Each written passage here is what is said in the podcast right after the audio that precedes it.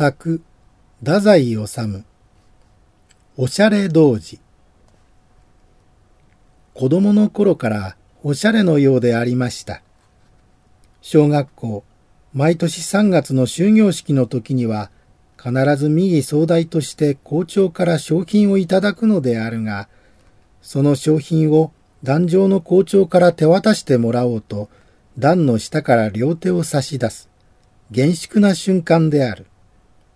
その際、この子は何よりも自分の差し出す両腕の格好に、己の注意力の全部を集めているのです。かすりの着物の下に純白のフランネルのシャツを着ているのですが、そのシャツが着物の袖口から一寸ばかり覗き出て、シャツの白さが目に染みて、いかにも自身が天使のように純潔に思われ、一人うっとり浸水してしまうのでした。終業式の前の晩、袴と晴れ着と、それから仕立ておろしの白いフランネルのシャツとを枕元に並べて置いて寝て、なかなか眠れず、二度も三度も枕からそっと頭をもたげては、枕元の品々を見ました。まだその頃は、ランプゆえ部屋は薄暗いものでしたが、それでもフランネルのシャツは純白に光って燃えているようでした。一夜明けて終業式の朝、起きて素早くシャツを着込み、ある時は年取った女中に内緒に頼んで、シャツの袖口のボタンをさらに一つずつ多く縫い付けさせたこともありました。商品をもらうとき、シャツの袖がちらっと出て、貝のボタンが三つも四つも、キラキラ光り輝くように企てたのでした。家を出て、学校へ行く道々も、こっそり両腕を前方へ差し出し、商品をもらう真似をして、シャツの袖があまり多くもなく、少なくもなく、ちょうどいい具合に出るかどうか、何度も何度も下見聞してみるのでした。誰にも知られぬこのようなわびしいおしゃれは年一年と工夫に富み、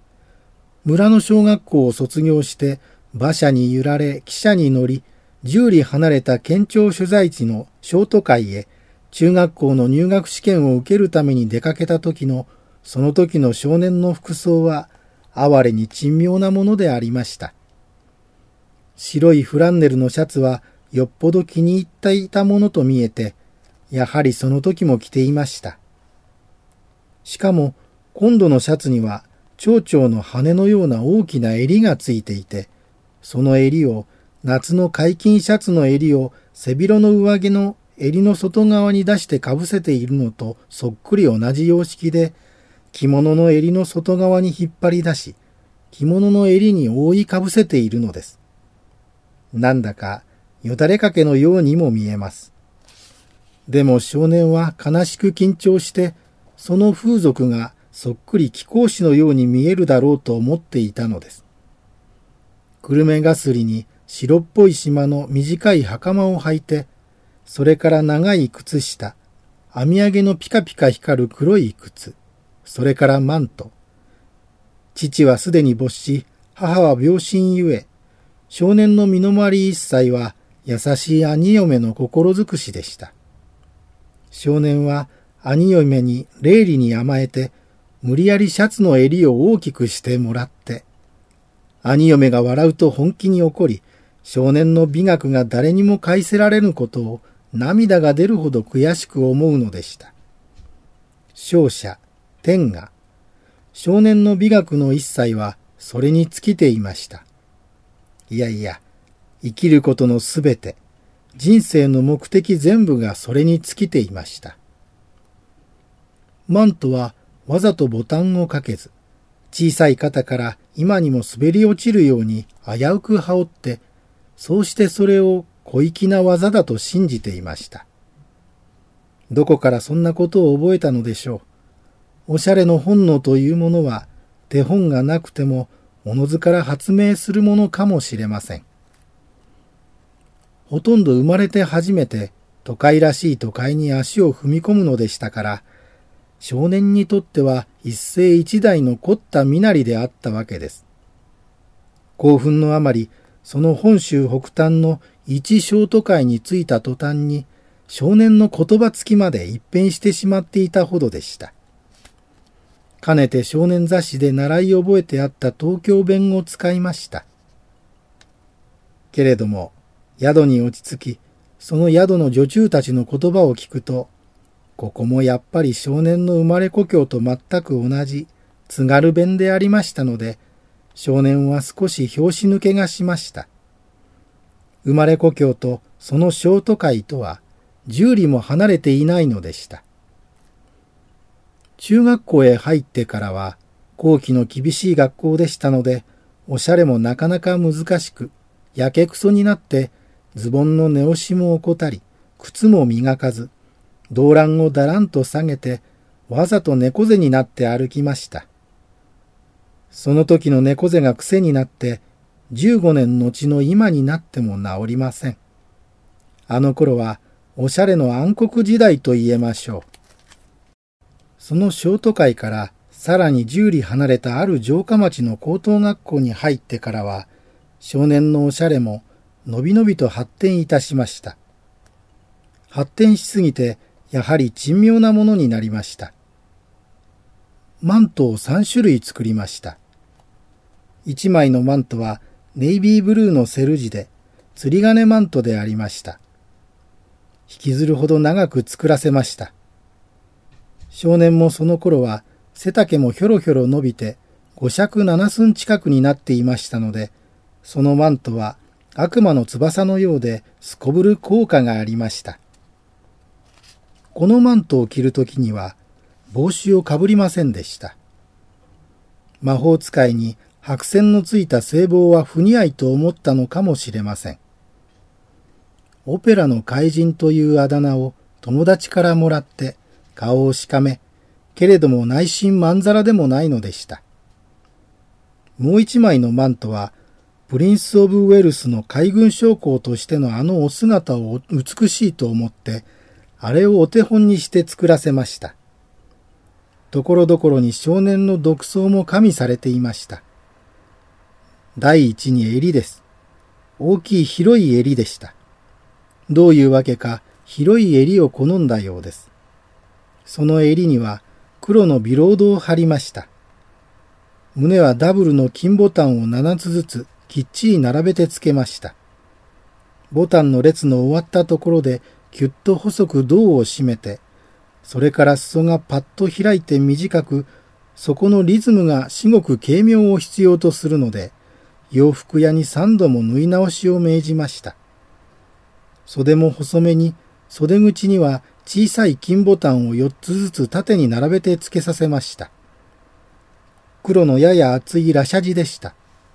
これを冬の街灯として用いました。この街灯には白線の聖望も似合って、まさしく英国の海軍将校のように見えるだろうと、少し自信もあったようです。白のカシミヤの手袋を用い、玄関の甲には白い絹のショールをぐるぐる首に巻きつけました。小声シストも厚ぼったい毛糸の類は用いぬ覚悟のようでした。けれども、この街灯は友達に笑われました。大きい襟を指さして、よだれかけみたいだね。失敗だね。大黒様みたいだね。と言って大笑いした友人が一人あったのでした。また、いや、君か。おまわりさんかと思った。と、大なく驚く友人もありました。北方の海軍士官は情けなく思いました。やがて、その街灯をよしました。さらに一枚作りました。今度は黒のラシャジを敬遠して、コバルト色のセルジを選び、それでもって再び海軍士官の街灯を試みました。健康一滴の息でありました。襟はぐっと小さく、全体をさらに細めに華奢に、胴のくびれは痛いほどキュッと締めて、その街灯を着るときには、少年は密かにシャツを一枚脱がなければならなかったのでした。この街灯に対しては、誰も何とも言いませんでした。友人たちも笑わず、ただ変に真面目なよそよそしい顔になって、そうしてすぐ顔を背けました。少年もその輝くほどの街灯を着ながら、さすがに孤独赤量の間に耐えかね、泣きべそかいてしまいました。おしゃれではあっても、心は弱い少年だったのです。とうとうその苦心の街灯をも廃止して、中学時代からのボロボロのマントを頭からすっぽりかぶって喫茶店へ武道酒飲みに出かけたりするようになりました。喫茶店で武道酒飲んでいるうちは良かったのですが、そのうちに割烹店へのこのこ入っていって芸者と一緒にご飯を食べることなどを覚えたのです。少年はそれを別段悪いこととも思いませんでした。粋なヤクザな振る舞いは常に最も高尚な趣味であると信じていました。城下町の古い静かな割烹店へ二度三度ご飯を食べに行っているうちに少年のおしゃれの本能はまたもむっくり頭をもたげ、今度はそれこそ大変なことになりました。芝居で見た恵みの喧嘩の飛びの者の服装をして、割烹店の奥庭に面したお座敷で大あぐらかき、おう姉さん、今日はめっぽう綺麗じゃねえか、などと言ってみたく、ワクワクしながらその服装の準備に取り掛かりました。紺の腹掛け、あれはすぐ手に入りました。あの腹掛けの丼に古風な財布を入れて、こう懐でして歩くと一発のヤクザに見えます。角帯も買いました。締め上げるとキュッとなる博多の帯です。銅山の一重を一枚、呉服屋さんに頼んでこしらえてもらいました。飛びのものだか、博打打ちだか、お棚のものだか、わけのわからぬ服装になってしまいました。統一がないのです。とにかく芝居に出てくる人物の印象を与えるような服装だったら少年はそれで満足なのでした。初夏の頃で少年はスワスに朝浦草履を履きました。そこまでは良かったのですが、ふと少年は妙なことを考えました。それは桃引きについてでありました。紺の木綿のぴっちりした長桃引きを芝居の飛びの者が履いているようですけれど、あれを欲しいと思いました。ひょっとこめ、と言って、パッと裾をさばいてくるりと尻をまくる。あの時に紺の桃引きが目にしみるほど引き立ちます。猿股一つではいけません。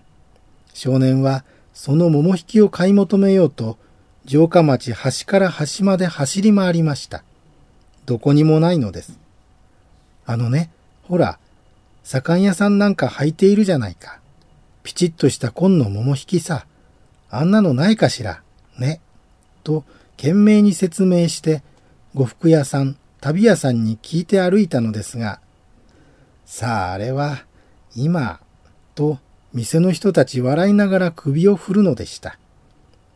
もうだいぶ暑い頃で、少年は汗だくで探し回り、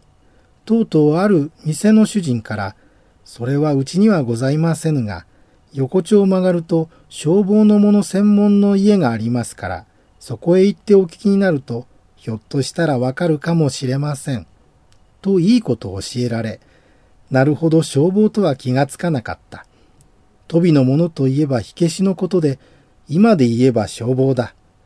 なるほど道理だ。と勢いづいてその教えられた横丁の店に飛び込みました。店には大小の消火ポンプが並べられてありました。まといもあります。なんだか心細くなって、それでも勇気を鼓舞して、桃引きありますか？と尋ねたら、ありますと即座に答えて持ってきたものは、紺の木綿の桃引きには違いないけれども、桃引きの両外側に太く消防の印の赤線が縦にずんと引かれていました。さすがにそれを履いて歩く勇気もなく、少年は寂しく桃引きを諦めるより他なかったのです。己の服装が理想通りにならないと、きっとやけくそになる悪引きをこの少年は持っていました。希望通り紺の桃引きを求めることができなくなって、少年の小粋の服装も目立っていけなくなりました。紺の腹掛け、東山の一重に角帯、朝浦草履、そのような服装をしていながら、白線の聖帽をかぶって街を歩いたのは、一体どういう美学が教えた技でしょう。そんな異様の風俗のものは、どんな芝居にだって出てきません。確かに少年はやけくそになっているとしか思えません。カシミヤの白手袋を再び用いました。東山、角帯、紺の腹掛け、白線の聖帽、白手袋、もはや収集つかないごたごたの満感色です。そんな不思議な時代が人間一生の間に一時はあるものではないでしょうか。なんだかまるで夢中なのです。持ち物全部を身につけなければ気が済まぬのです。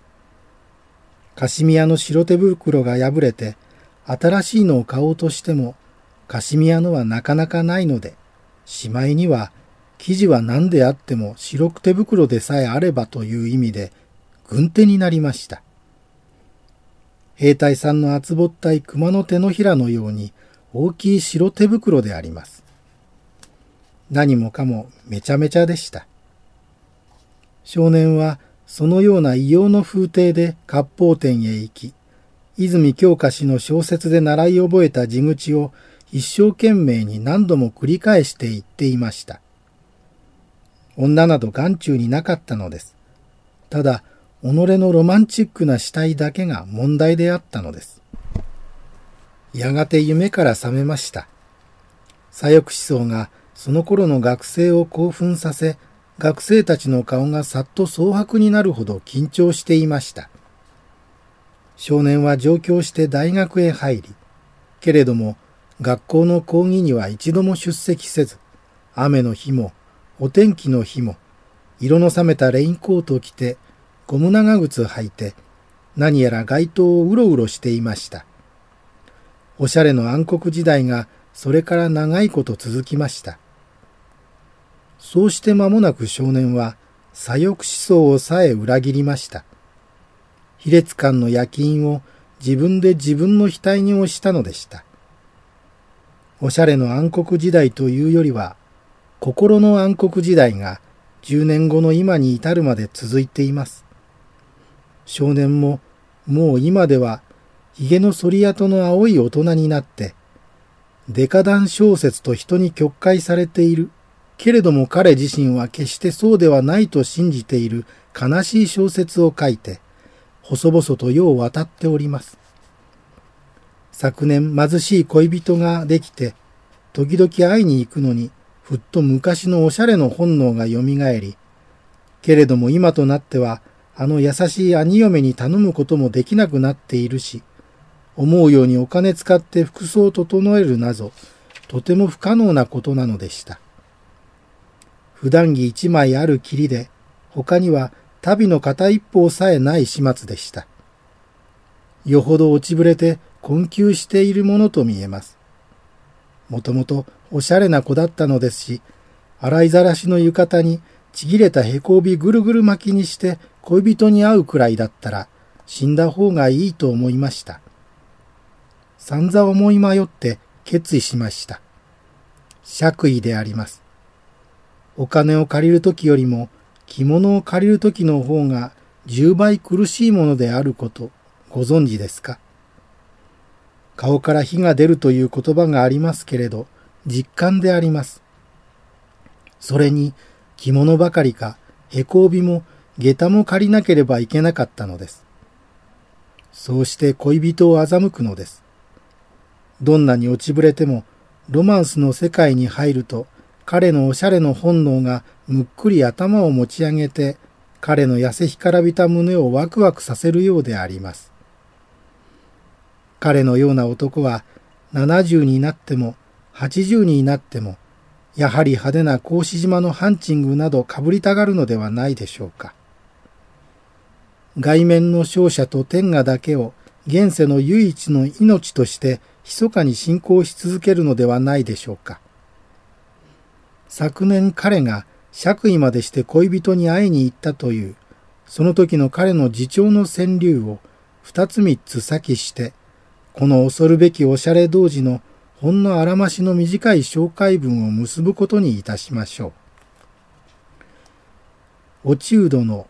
爵位涼しく似合いけり。この柄はこの頃流行りと爵位いい。その袖を話せと爵位慌てけり。爵位すれば人皆爵位に見ゆるかな。味わうと哀れな教区です。